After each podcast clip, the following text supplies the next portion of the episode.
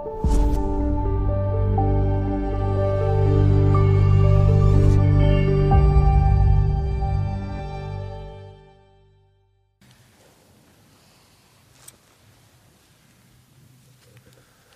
otec biskup Ján, otec biskup Andrej, drahí oltárni spolubratia, bratia a sestry, tu v Spišsko-Kapitulskej katedrále i vy, ktorí nás sledujete prostredníctvom médií. Stretávame sa v tejto starobilej katedrále 100 dní potom, ako sme sa tu v obmedzenom počte tiež zišli na poslednej rozlúčke s biskupom Štefanom Sečkom. Odchod biskupa, zmena na biskupskom stolci sú vždy istými míľnikmi v živote miestnej cirkvi, v živote diecézy. 100 dní uplynulo, takže sme si v ruchu meniacej sa každodennosti posledných mesiacov ani neuvedomili, ako ten čas rýchlo beží. Život kladie pred nás neustále nové výzvy, ktoré nám nedovoľujú ostať stáť. To ale neznamená, že plynutie času zahladzuje všetky naše spomienky. Iste v niečom možno obrusuje hrany, necháva vyniknúť len tým udalostiam a súvislostiam, ktoré sú hodné pamäti, ktoré zanechali stopu v živote. 100 dní v živote biskupstva je krátky čas, príliš krátky na historické hodnotenia. Tým je už potrebný istý odstup. Niečo iné to je, ak dni nahradíme rokmi. 100 rokov je už historické obdobie, umožňujúce vnímanie z nadhľadu, s väčšou dávkou objektivity, nezaujatosti, spravodlivosti. Takmer vždy. Ale ani to nie je celkom samozrejme.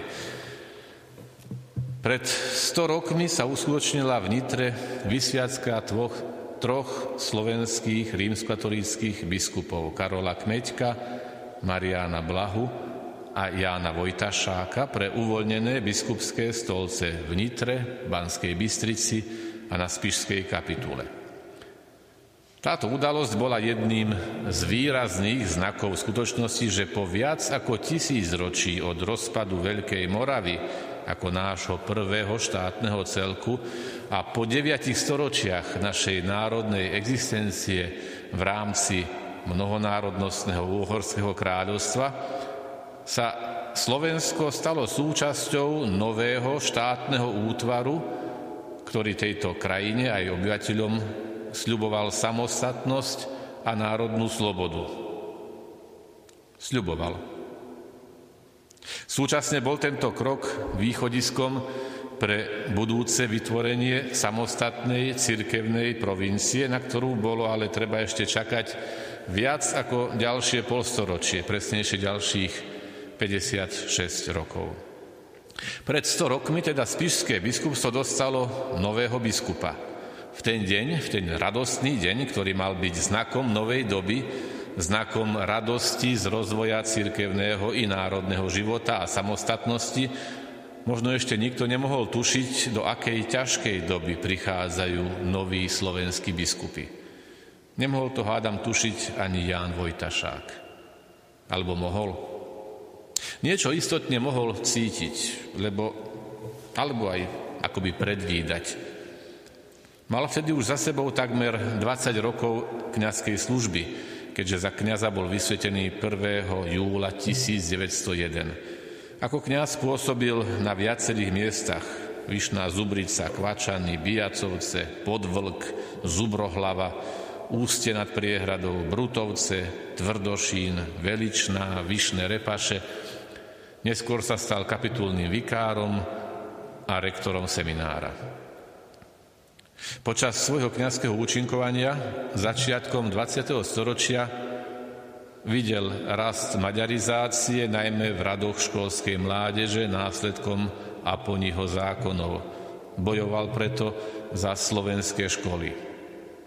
Spolu s ďalšími kňazmi milujúcimi svoj slovenský národ začal angažovať na jeho duchovnej obnove, na raste sebavedomia i vedomia vlastnej náboženskej, ale i národnej identity a dôstojnosti. Napriek výstrelom v Černovej, napriek národnostnému šikanovaniu, neraz aj z cirkevných kruhov, Ján Vojtaššák patril k tým kňazom, ktorí sa nezľakli zodpovednosti za dobro im zvereného ľudu. A takto chápané dobro sa neobmedzuje len na úzko definované plnenie náboženských úloh a povinností, ale musí byť spojené s celkovým pozdvihnutím človeka. Aj to mal Ján Vojtaššák pri svojej kňazskej činnosti jasne na zreteli, už ako mladý kňaz. Preto v jeho dennom programe vidíme nielen plnenie úzko duchovenských povinností, ale aj celé spektrum ďalších činností, ako zakladanie potravinových spolkov, krúžkov čítania, spevokolov, nacvičovanie divadla a boj s duchovnou biedou, ohlupujúcou jednoduchý ľud, boj s alkoholizmom. Ťažko si dnes vieme predstaviť pocity, ktoré musel v sebe nosiť ako kňaz, žijúci uprostred situácie, ktorá je ďaleko na hony vzdialená od idealizovanej predstavy našich ľudových zvykov. Vidíme ale, ako sa snažil pred alkoholom zachrániť napríklad najmladších, keď uvádza vo svojich spomienkach: Obrátil som ostrie proti morovej rane, nešťastnej žranici, ktorá je tuná ver zakorenená. Natiahnul som strunu a požiadal som dietky, aby mi dali slovo, že aspoň do 16. roku nebudú pálenčieho nápoja požívať. S jednoduchým ľudom prežíval tragédiu prvej svetovej vojny, materiálnu a morálnu devastáciu, ktorá z ňou bola spojená a ktorá viedla k ďalším nepokojom, k rúcaniu starých politických, ale aj hodnotových systémov. Migrácia za chlebom, revolučné povojnové pnutia sľubujúce nový poriadok, bolševický pokus o obnovenie Uhorska a vyhlásenie Slovenskej republiky rád, presuny zahraničných vojsk, zmeny hraníc a ďalšie dramatické udalosti prvých 20 rokov jeho kňazskej služby boli len predzvesťou aj do ďalších búrlivých desaťročí a s nimi spojených udalostí. Počas 3 desaťročí účinkovania na biskupskom stolci sa znovu a znovu menili hranice Slovenska. Či už to bolo mníchovskou dohodou i viedenskou arbitrážou, prospech Nemecka, Maďarska i Poľska. Hranice sa menili so zánikom Československa, vznikom Slovenskej republiky, ale i tzv. Malou vojnou na východe krajiny, potom znovu so zánikom Slovenskej republiky a obnovením Československa i jeho prechodom do sovietskej sféry vplyvu, zmenou východnej hranice a nástupom komunizmu k moci. Znovu prechádzali našou krajinou bojujúce armády, prebiehali tu štátne prevraty. Politické režimy sa ako kivadlo vychyľovali v celej škále pravo-ľavých extrémov. Čím všetkým prešlo Slovensko v časoch Vojtaššákovej biskupskej služby? Španielská chrípka, tatíček Masaryk a idea československého národa. Prič od Říma i modus vivendi. Pád burzy a svetová ekonomická kríza. Chudoba a vykorisťovanie. Hladové vzbúry a streľby do robotníkov. Migrácia za chlebom do Ameriky. Národnostné rozbroje. Vlastenectvo a nacionalizmus, Pribinové oslavy, autonómia, konečne vlastný štát, židovský kódex a rasové prenasledovanie židov, tých nepokrstených a áno, aj tých pokrstených, arizácia, povstanie, komunisti, Benešove dekréty, vysídľovanie Nemcov, áno, aj tých spišských, triedny boj, kolektivizácia, konfiškácie, znárodňovanie, štátny pokus o schizmu katolíckej cirkvi, otvorený protináboženský boj, likvidácia kláštorov a reholí, likvidácia grécko-katolíckej cirkvi, stalinizmus, kult osobnosti, zatýkanie nositeľov národno-buržoáznej úchylky, revolúcia požierajúca vlastné deti. A tak by sme mohli pokračovať v zozname termínov a tém z našich nedávnych dejín.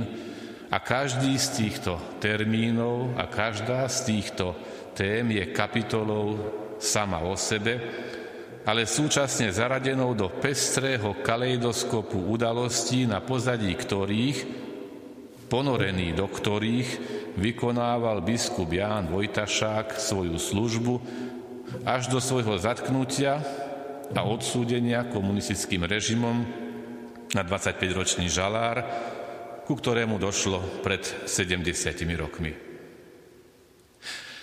Takmer 4 desaťročia od jeho odsúdenia, ktoré zdieľal spolu s biskupom Buzalkom a dnes už blahoslaveným biskupom Gojdičom, oficiálny komunistický naratív, dookola opakovaný, vtlačil týmto biskupom, ako aj mnohým ďalším z radových súpútnikov a spolubratov v kňazskej či rehoľnej službe, či laikom zasveteným v službe lásky ku vlasti a svojmu národu, byľak zločincov, zradcov a vlastizradcov. Po 40 rokoch Krajský súd v Košiciach v rehabilitačnom konaní konštatoval, že všetci traja biskupy podľa zákona o súdnej rehabilitácii číslo 119/1990 sú účastní rehabilitácie zo zákona. Preto uznesením zo dňa 27. septembra 1990 rozhodol o zrušení rozsudku z roku 1951 a zároveň zastavil trestné stíhanie pre zločiny uvedené v rozsudku. Tak sa po dlhých 4 desaťročiach vrátila občianska česť biskupovi Vojtaššákovi. O tom, že svoju kňazskú a biskupskú nikdy nestratil, vydal svedectvo 5 rokov po súdnej rehabilitácii Jána Vojtaššáka, spišského biskupa, pôvodne jeho niekdajší biskupský spolubrat zo susednej Krakovskej diecézy a neskôr rímsky biskup, svätý Ján Pavol II, ktorý tu v nedalekej Levoči 3. júla 1995 povedal pri príležitosti návštevy našej mariánskej svätyne tieto pamätné slová. Tak sa evanjelium návštevy vpísalo do mojej pamäti i do môjho srdca a dnes som prišiel vydať vám o ňom svedectvo práve tu v Levoči, lebo aj vy máte v pamäti tie časy útlaku. Starší z vás sa zaiste pamätajú na úctyhodnú postavu biskupa Jána Vojtaššáka a bratia gréckokatolíci na postavu biskupa Pavla Gojdiča. Obidvaja boli uväznení v žalári na základe pseudoprocesov. Dnes si zasluhujú, aby sa konal cirkevný proces ich blahorečenia, pretože vydali svedectvo o vernej službe cirkvi na Slovensku. My, gréckokatolíci, sme sa už dočkali završenia týchto prorockých slov Jána Pavla II. Týkajúcich sa osoby nášho biskupa. Spišská diecéza ešte len v tej miere, že proces blahorečenia biskupa Jána Vojtaššáka už začal, ale ešte nebol ukončený.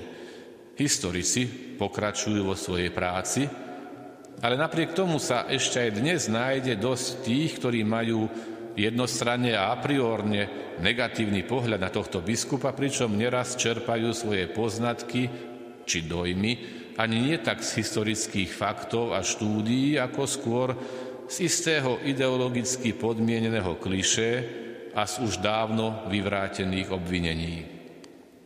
Nedávne otvorenie vatikánskych archívov umožňujúce nestranný výskum dobových prameňov by mohlo a malo byť príležitosťou k hľadaniu doteraz chýbajúcich kamienkov do mozaiky našich vedomostí o dobe, o živote a životných postojoch biskupa Jána Vojtaššáka. Aj keď informovanie o týchto výskumoch sa tiež niekedy neubráni schematickému klasifikovaniu či interpretovaniu, ktoré môže viesť k uzáverom poznačeným predsudkami. A už pri tomto rýchlom prehľade udalostí, ktoré charakterizovali a sprevádzali život biskupa Jána Vojtaššáka, by si niekto opätovne mohol položiť otázku, odkiaľ sa vo svete berie toľko zla? Prečo toto zlo preniká cez individuálne rozhodnutia až do vytvárania celých zločinných systémov? Túto otázku si kladie ľudstvo od svojho počiatku. Prvé čítanie z knihy Genesis je teologickou odpoveďou na túto vždy aktuálnu dilemu ľudstva. Zlo je dôsledkom slobodnej voľby človeka od jeho samotného počiatku. A to takým spôsobom, že dedičnou súčasťou nášho bytia sa stala istá predispozícia ku konaniu zla, ku skrývaniu sa pred Božou tvárou, zvaľovaniu viny na iných, vyhováraniu sa a zbavovaniu zodpovednosti. Čítali sme, naľakal som sa, pretože som nahý a skryl som sa. Kto ťa upozornil, že si nahý, ak si nejedol zo stromu, z ktorého som ti jesť zakázal? Žena, ktorú si mi dala za spoločníčku, tá mi dala zo stromu a jedol som. Čo si to urobila? Had ma naviedol a jedla som. Toto všetko nazývame termínom dedičný hriech. Ako sa Adamov hriech stal hriechom všetkých jeho potomkov? Celé ľudské pokolenie je v Adamovi akoby jedným telom jediného človeka. Pre túto jednotu ľudského pokolenia sú všetci ľudia zatiahnutí do Adamovho hriechu, ako sú ale aj všetci zahrnutí do Kristovej spravodlivosti.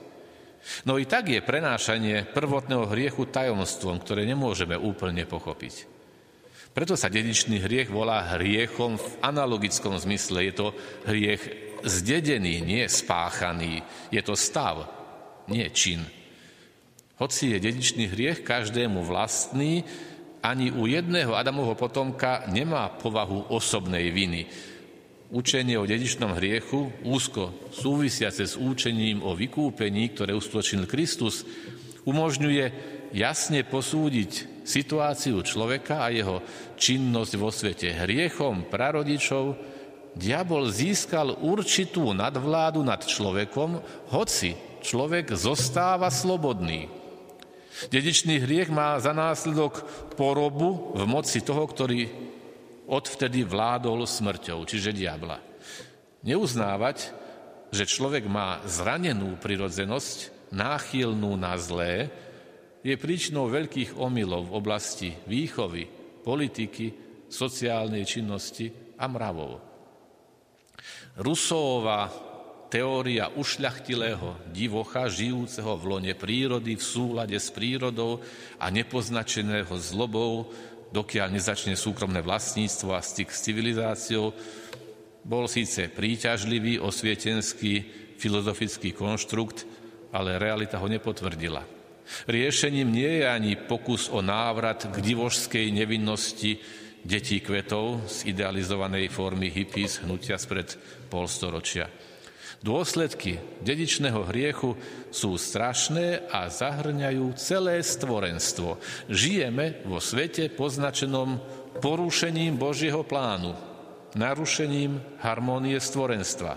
Fyzické zlo, bolesť, smrť, námaha, únava, príroda, ktorá môže byť krutá i nehostinná, to je len jeden aspekt tejto narušenej harmónie stvorenstva. Je prekliatá zem pre teba. S námahou sa z nej budeš živiť po všetky dni svojho života. Trnie a bodľač ti bude rodiť. V pote svojej tváre budeš jesť chlieb, kým sa nevrátiš do zeme, z ktorej si bol vzatý, lebo prach si a do prachu sa vrátiš. Počuli sme prvom čítaní. Ten druhý prvok narušenej harmónie stretá každý z nás v sebe, keď si uvedomí, že k dobru sa musí vychovávať, viesť a motivovať, kým egoistické zlo sa vždy bude hlásiť naliehavo o slovo, dokonca narúšajúc neraz aj tie najkrajšie a najintímnejšie ľudské vzťahy. Opäť sme čítali, budeš túžiť po svojom mužovi, ale on bude nad tebou vládnuť. Toto egoistické zlo neraz dokáže prekričať aj hlas svedomia, ten jemný Boží šepot, ktorým sa prihovára nášmu duchu, povzbudzujú z nás k hľadaniu pravdy, lásky, krásy, dobrá a spravodlivosti, teda k hľadaniu Božej tváre, slova a diela v našom živote i vo svete okolo nás. Náš dedičný hriech je teda pozbavením prvotnej svetosti a spravodlivosti, ale ľudská prirodzenosť nie je úplne skazená, je zranená vo svojich prirodzených silách, podrobená nevedomosti, utrpeniu a moci smrti a náchylná na hriech, a táto náchylnosť na zlé sa volá žiadostivosť. Krst tým, že dáva život v Kristovej milosti, zotiera dedičný hriech a obracia človeka k Bohu. Ale následky tohto hriechu pre oslabenú a na zlé náchylnú prirodzenosť ostávajú v človekovi a vyzývajú ho do duchovného boja. Súčasťou tohto duchovného boja je aj boj o pravdu o Bohu i o pravdu o človeku. Tento boj prebieha uprostred ľudských duší, v ich mysliach, v ich srdciach. Je to boj, ktorý vyžaduje aj svojich veliteľov, tých, ktorí v ňom dávajú príklad svojim životom. K tomuto duchovnému boju vyzýva apoštol Pavol Timoteja v liste, z ktorého sme čítali: Hlásaj slovo, naliehaj vhod i nevhod, usvedčuj, karhaj a povzbudzuj so všetkou trpezlivosťou a múdrosťou. Ohlasovanie slova, slova pravdy, to je úloha každého pokrsteného, ale osobitným spôsobom je to úloha zverená nástupcom apoštolov, biskupom. Túto úlohu sa snažil vo svojom živote plniť i biskup Ján Vojtaššák. Aj so všetkými rizikami, ktoré z toho plynú. Na vlastnom osude zakúsil pravdivosť Pavlových slov, lebo príde čas, keď neznesú zdravé učenie, ale nazháňajú si učiteľov podľa svojich chúťok, aby im šteklili uši, odvrátia sluch od pravdy a obrátia sa k bájkam. Počas jeho života tento čas nastal nieraz. A bájky o dosiahnutí dokonalej spoločnosti, hoc aj za cenu odstránenia všetkých, ktorí pri tom prekážajú, sa striedali v rôznych farebných odtieňoch. Od čiernokošeľovej, hnedokošeľovej, až po zástavovo červenú. Keby žil dnes biskup Vojtaššák, tak by aj na súčasné pestrofarebné bájky o človeku reagoval asi rovnako ako vo svojej dobe. Ohlasovaním Božej pravdy, konaním si svojej biskupskej povinnosti, láskou k zverenému ľudu, opäť podľa slova apoštola. Ty však buď vo všetkom triezvy, znášaj útrapy, konaj dielo evanjelistu, plň svoju službu. V Responsoriovom žalme sme spievali: Veď 1000 rokov je u teba ako deň včerajší, čo sa pominul, a ako jedna nočná stráž. Áno, v Božej optike je 1000 rokov ako jeden deň. Pre nás je ale už aj tých 100 rokov, ktoré uplynuli od vysviacky 3 slovenských biskupov v Nitre, z ktorých jeden bol určený pre túto katedrálu, ako deň včerajší, čo sa pominul. Avšak bez toho včerajšieho dňa by nemohol existovať ten dnešný, ten terajší, ten náš. Ten včerajší deň má svoje pokračovanie v dnešku tejto generácie. Generácie nášho národa, generácie, ktorá už 30 rokov žije v demokracii, miery a slobode, ktorá síce hovorí, že by mohlo byť aj lepšie, ale nepozná hlad, ponižujúcu biedu či sociálny boj a rozvrat vyplývajúci z extrémnej chudoby a sociálnej nespravodlivosti. Generácie, ktorá už 27 rokov žije znovu vo vlastnom štáte, v v republike, ktorá si hľadá svoje miesto na mape Európy a v spleti neraz protichodných ideí, ktoré ju tvoria.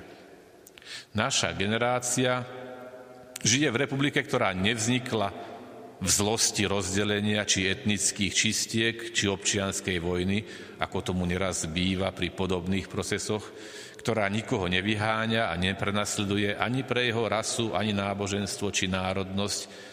V republike, ktorá sa v preambule svojej ústavy hlási k cyrilometodickému duchovnému dedičstvu.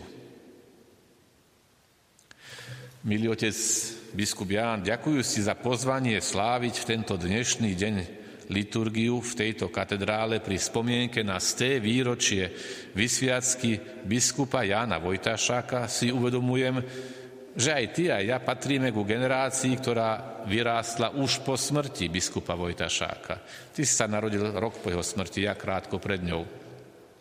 Z historickej skúsenosti prenasledovania cirkvi i prenasledovania osobného, ktoré charakterizovali posledných 20 rokov života biskupa Vojtaššáka, sme my dvaja, podobne ako aj ostatní dnešní slovenskí biskupy, zachytili len niečo v našej mladosti, v rokoch seminárskej formácie a v prvých rokoch kňazstva. Bolo to dosť na to, aby sme pochopili obludnosť systému a našťastie málo na to, aby sme si naň zvykli. Spomínajúc tu dnes na našich predchodcov, na biskupa Jána Vojtaššáka, ale na jeho spolusvetencov Kmeťka a Blahu, ktorí spolu s ním prijali biskupské svetenie pred 100 rokmi, si uvedomujeme, že aj pre touto našou generáciou stoja úlohy, ktoré ešte nepoznáme. Tak ako ich nepoznali vtedajší noví biskupy, ale ktoré môžeme tušiť, tak ako ich možno tušili vtedajší svetenci.